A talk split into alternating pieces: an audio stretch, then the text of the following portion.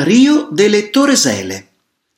Interessante è il ruolo che hanno avuto nella toponomastica le difese murarie erette ancor prima dell'anno 1000 per proteggere l'area marciana dalle incursioni di ungheri e pirati, specie provenienti dalla vicina Istria e dalla Dalmazia, prime difese costruite già in buona parte con il doge tribuno 888-906.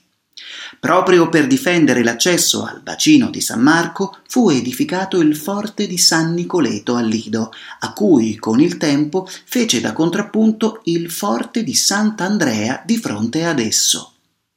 Vuole qualcuno che una difesa muraria corresse lungo tutta la linea che va dall'arsenale di oggi, o meglio da San Pietro di Castello, probabilmente l'antica Olivolo, a Santa Maria Zobenigo, dove qui di notte si tiravano le catene tra le due opposte rive del Canal Grande, fino cioè all'attuale Rio delle Toresele a fianco del palazzetto Dario per impedire l'accesso all'area di rialto di imbarcazioni di pirati.